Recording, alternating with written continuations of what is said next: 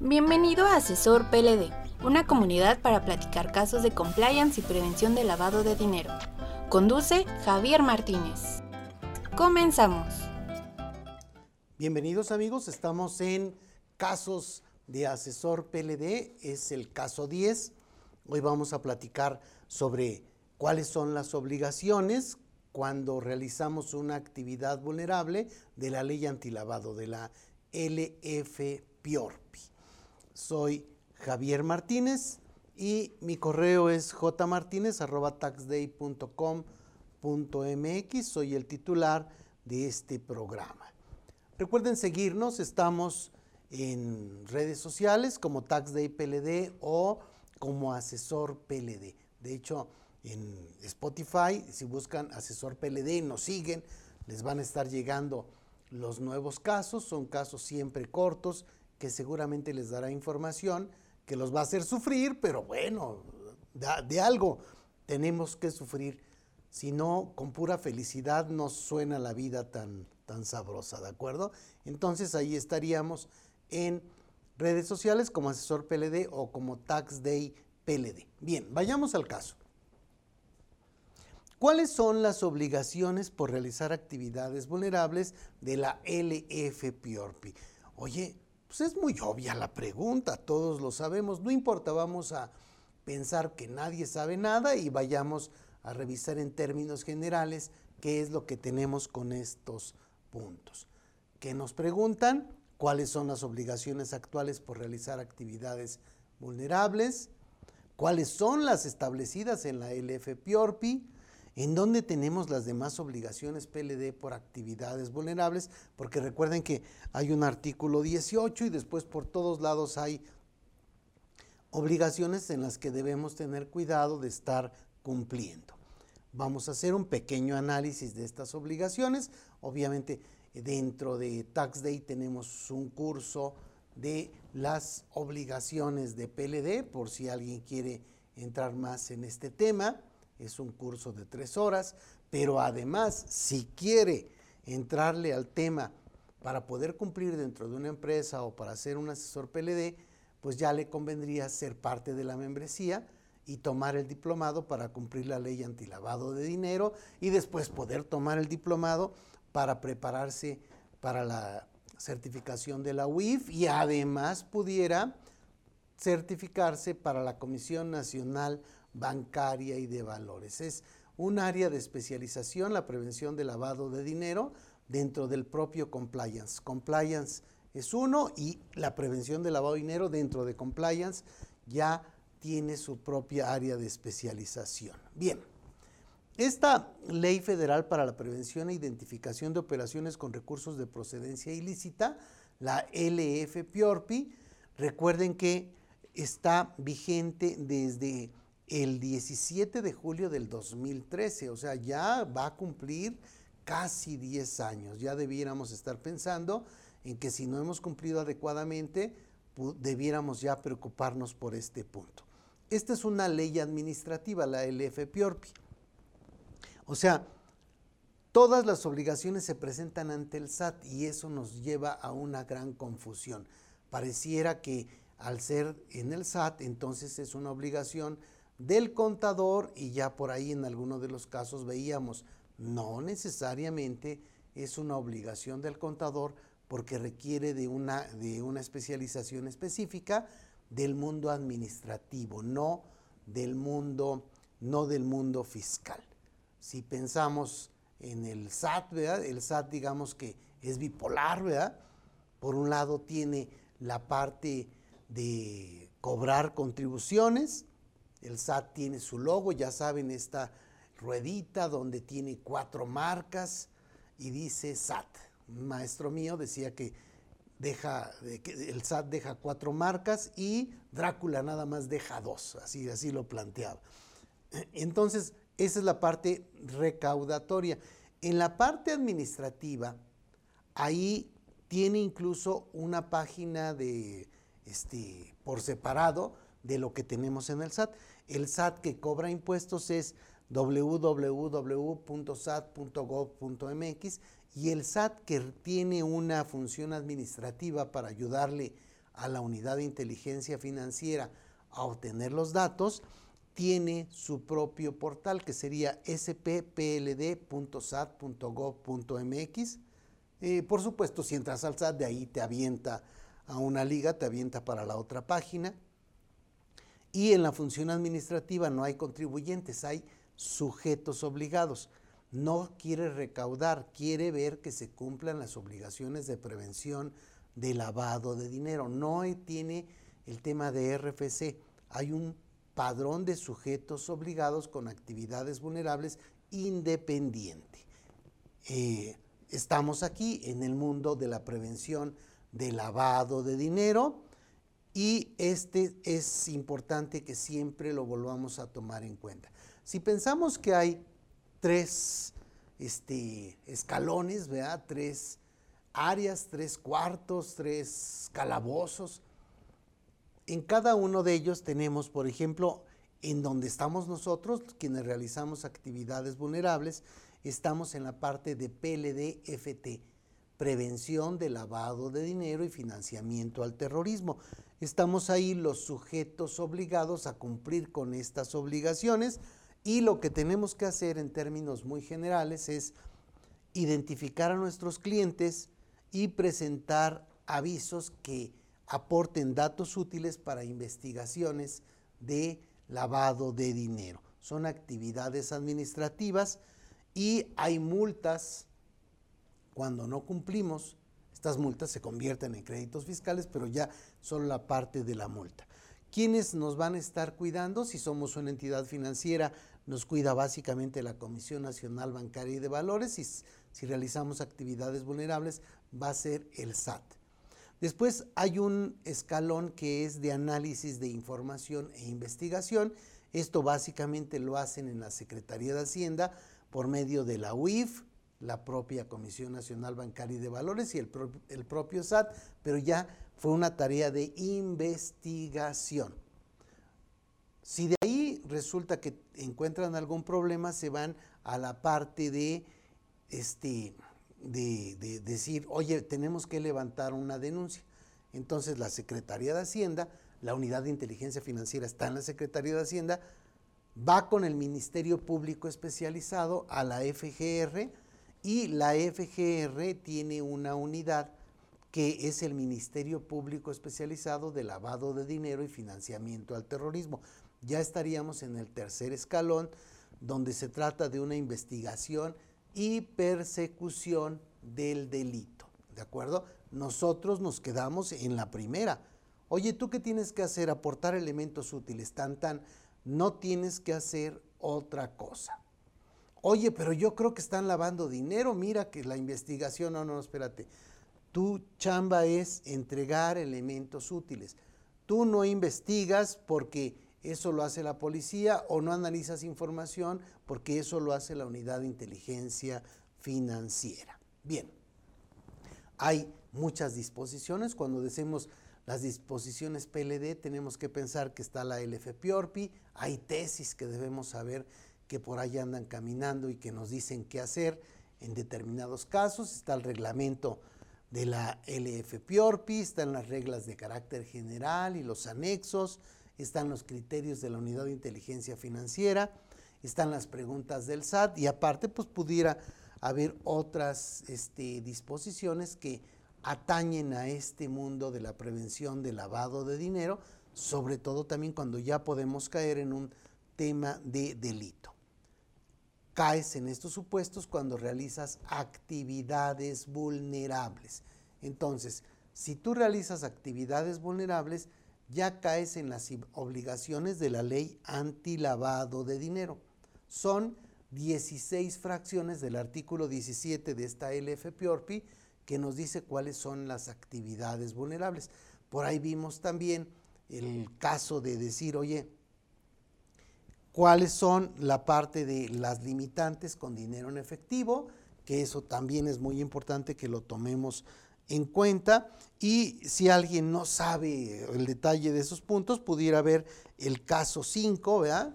Revisas, te vas directo al caso 5 para que veas qué tenemos ahí respecto de esas limitantes del dinero en efectivo. Pero aquí pensemos en que tú sí realizas actividades vulnerables, digamos, en tu empresa, pensemos que otorgas préstamos, intercompañías o empleados o todo, todas esas entrarían dentro de este supuesto. Ok, ¿qué es lo que tendría que hacer? Pensemos en términos generales para ir platicando un poco de las obligaciones y que quede la idea clara. Primero, realizo una actividad vulnerable, ¿sí? Ok, entonces tendré que darme de alta en el padrón antilavado de dinero en el superportal lsppld.sat.gov.mx. Después hay un representante que acepta, un representante PLD que acepta el cargo con su fiel. En ese momento ya tenemos que estar trabajando en nuestro manual de prevención de lavado de dinero para saber cuál es el proceso administrativo por realizar actividades vulnerables. ¿Ok? Después de esto tengo ya armados expedientes de actividades vulnerables, de identificación de clientes y después tendré que presentar avisos, informes mensuales y 24 horas. Eso así de sencillo está. Si vemos el proceso administrativo en actividades vulnerables, empiezas a darte cuenta, oye, sí está sencillo, pero requiere que participen muchas partes de la empresa. Habrá situaciones este, en las que haya mucha gente. Imagínate que pensemos en una automotriz, vende automóviles y estos automóviles pudieran caer dentro del umbral de identificación y tendríamos que caer en este proceso administrativo por realizar actividades vulnerables. Llega la persona, va a comprar un automóvil, el automóvil cuesta 600 mil pesos, ¿ok? Le decimos, oye, eso que quieres adquirir este, es una actividad vulnerable y entonces vamos a necesitar datos de identificación obligatorias este, y entonces todo lo vamos a hacer con nuestro manual PLD-FT. ¿De acuerdo? A ver, dame tu nombre, ya me diste tu nombre y ahora sí paso al otro punto. Voy a verificar la viabilidad de ese cliente. Primero tendré que revisar que no aparezca en listas negras. Necesita también aceptar las limitantes de dinero en efectivo. Oye, no estás en listas negras. Oye, ya sabes que no me puedes pagar más de 260 mil pesos. Pensemos en efectivo. Este, por la compra de este automóvil, sí, no te preocupes, lo voy a comprar por transferencia electrónica de fondos o con tarjeta de crédito, etcétera. Ya pasamos al segundo cajón. Ok, vamos al tercero. Es viable. Ya te pido datos, te pido copias de identificaciones, tus poderes en el caso de que vengas a hacer la operación por una empresa, llenamos formatos, te saco firmas, ¿no? Oye, fírmale aquí, por la parte de dueño beneficiario, fírmale por el uso de los datos, fírmale si voy a revisar buró de crédito, o sea, tiene, tengo que tener esas firmas en todos los casos. Después, tengo dos opciones que son interesantes. Oye, tú puedes tener un enfoque basado en riesgos. ¿Qué quiere decir eso? Que vas a calificar a tu cliente. Es con el sapómetro. Según el sapo es la pedrada. Si es un sapo chiquito, o sea, el riesgo es pequeño, pues la piedra es chiquita. Y si el sapo está más grande, la piedra deberá ser más grande y ese es el enfoque basado en riesgos. Oye, si tú calificas a tus clientes y en esta calificación, conforme a tu manual de prevención de lavado de dinero, calificaste a un cliente de bajo riesgo, en ese momento hay muchas ventajas porque no necesitarías tener toda la documentación, o sea, hay ahí varios chances que son importantes. Por supuesto, dentro de esta evaluación, este, este enfoque basado en riesgos, te van a decir, oye, pero si es de alto riesgo, no puedes ser tú la persona que realiza, que autoriza esa operación y tendrás que solicitar una autorización de una persona que esté arriba, ¿no? Que esté, digamos, jerárquicamente más, más arriba con más responsabilidades. Ok, ya la autorizaron, ya tengo todos los papeles, ya ocurrió todo lo que tenía que ocurrir. Ahora sí, ya tengo el expediente, te doy luz verde y ya puedes comprar el auto. Hasta antes de eso no puedes comprar el automóvil. Oye, pero es que fue mucho choro, pues sí, sí es realmente es un problema, son limitantes de dinero en efectivo, son muchos documentos, o sea, suena como que no quieres vender, ¿no? Sí quiero vender, pero tengo que cumplir con esta ley. Ok, ya que tienes entonces este expediente, ya realizas la actividad vulnerable y después tienes que resguardar la información en un expediente de identificación y otro expediente de la actividad vulnerable. Tendrás que presentar avisos, informes mensuales, este, atender requerimientos y ya serían el día a día de las operaciones de lavado de dinero. Si te pones a ver, oye, ¿cuánta gente participó aquí? Ah, bueno, hay un representante de prevención de lavado de dinero que directamente con su fiel aceptó el cargo y tiene responsabilidades. Por otro lado, a lo mejor tenemos a, no sé, imagínate, 5, 10, 50 este, agentes de ventas que ellos son los que van a tener este proceso.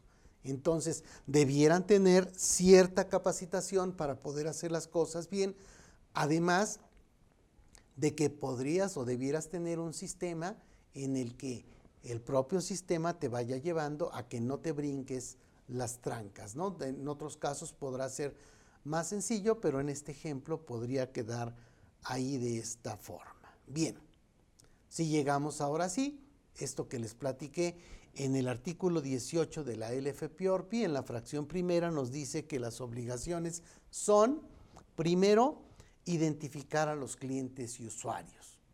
¿Y eso qué es?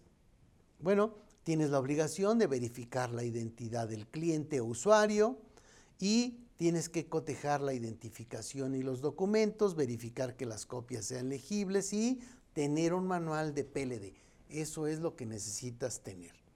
Dos, deberás tener información sobre actividades de los clientes cuando se establezca una relación de negocios. Oye, pero vino y compró un coche, ah, no, pues no es relación de negocios, o sea, llegó, compró el coche y se fue, pero en un arrendamiento, por ejemplo, ahí sí habría una relación de negocios. Tres, preguntar al cliente si existe un beneficiario real o dueño beneficiario y en su caso solicitar documentación o la declaración de que no la tiene. Aquí siempre es un papelito firmado. En la este, 4 nos dicen que debemos conservar la documentación que soporte la actividad vulnerable durante cinco años. Tenemos que, además, en la fracción 5, permitir visitas de verificación de las autoridades y en la fracción 6 tendríamos que presentar los avisos en tiempo y forma y tener un sistema que le permita acumular las operaciones en periodos de seis meses, un mecanismo. Ay, en la torre está bien eso del mecanismo, pero a lo mejor ahí estoy fallando, ¿sí? Imagínate que en tu empresa otorgan préstamos, digamos, pero son uno o dos préstamos al año. O sea, bueno, pues sí, realmente el mecanismo sería que alguien lleva ese control y le apuntan su libretita o no sé. ¿Mm?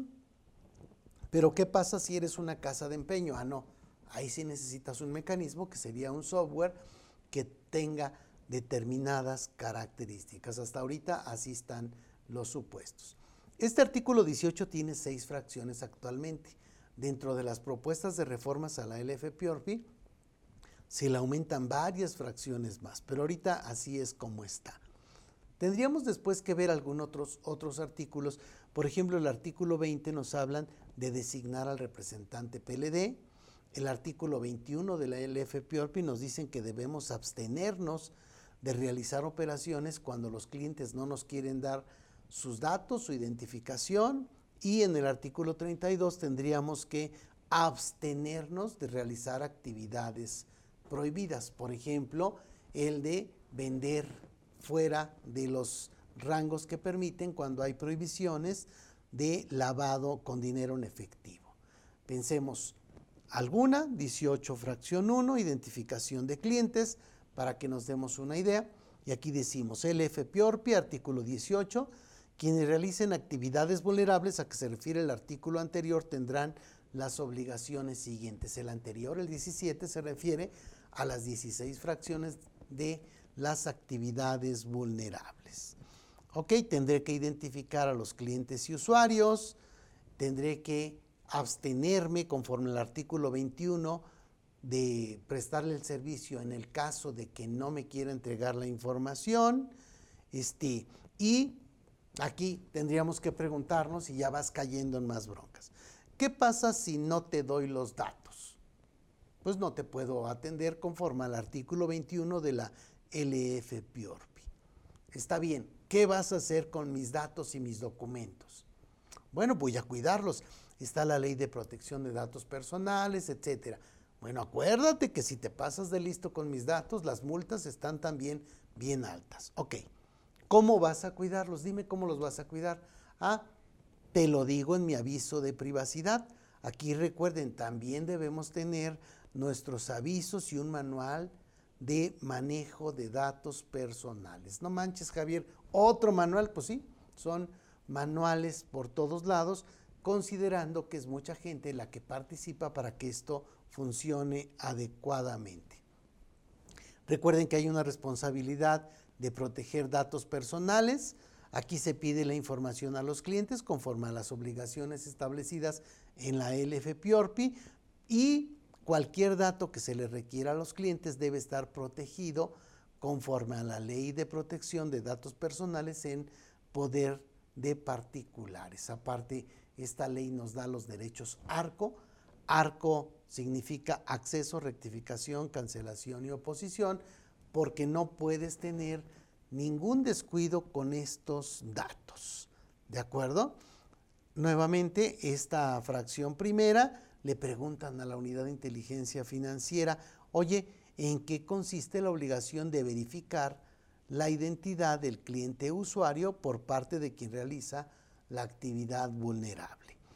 El artículo 12 de las reglas general, reglas de carácter general de la LFPORPI, establece que al recabar las copias de los documentos que deban integrarse a los expedientes de identificación del cliente usuario, quien realice la actividad vulnerable de que se trata deberá asegurarse de que éstas sean legibles y cotejarlas contra los documentos originales o copias certificadas correspondientes. Aunado a lo anterior, tendrá que tener un manual de prevención de lavado de dinero. Y ya, es básicamente lo que tendríamos que pensar. Oye, esas son todas, básicamente son de ahí. De ahí parten muchas otras obligaciones para poder cumplir dependiendo del tipo de actividad vulnerable. ¿De acuerdo? Veremos en el próximo caso, en el caso 11, exactamente cuáles son las actividades vulnerables y cuáles son los umbrales de identificación y para presentar avisos para que nuevamente estés al tiro y no se te vaya a pasar de que caigas en alguno de los supuestos y no te diste cuenta y tendríamos multas que han cerrado empresas, son muy muy altas. Bien amigos, es lo que tenía para ustedes, les agradecemos su atención y nos vemos en el siguiente caso de asesor PLD. Un abrazo.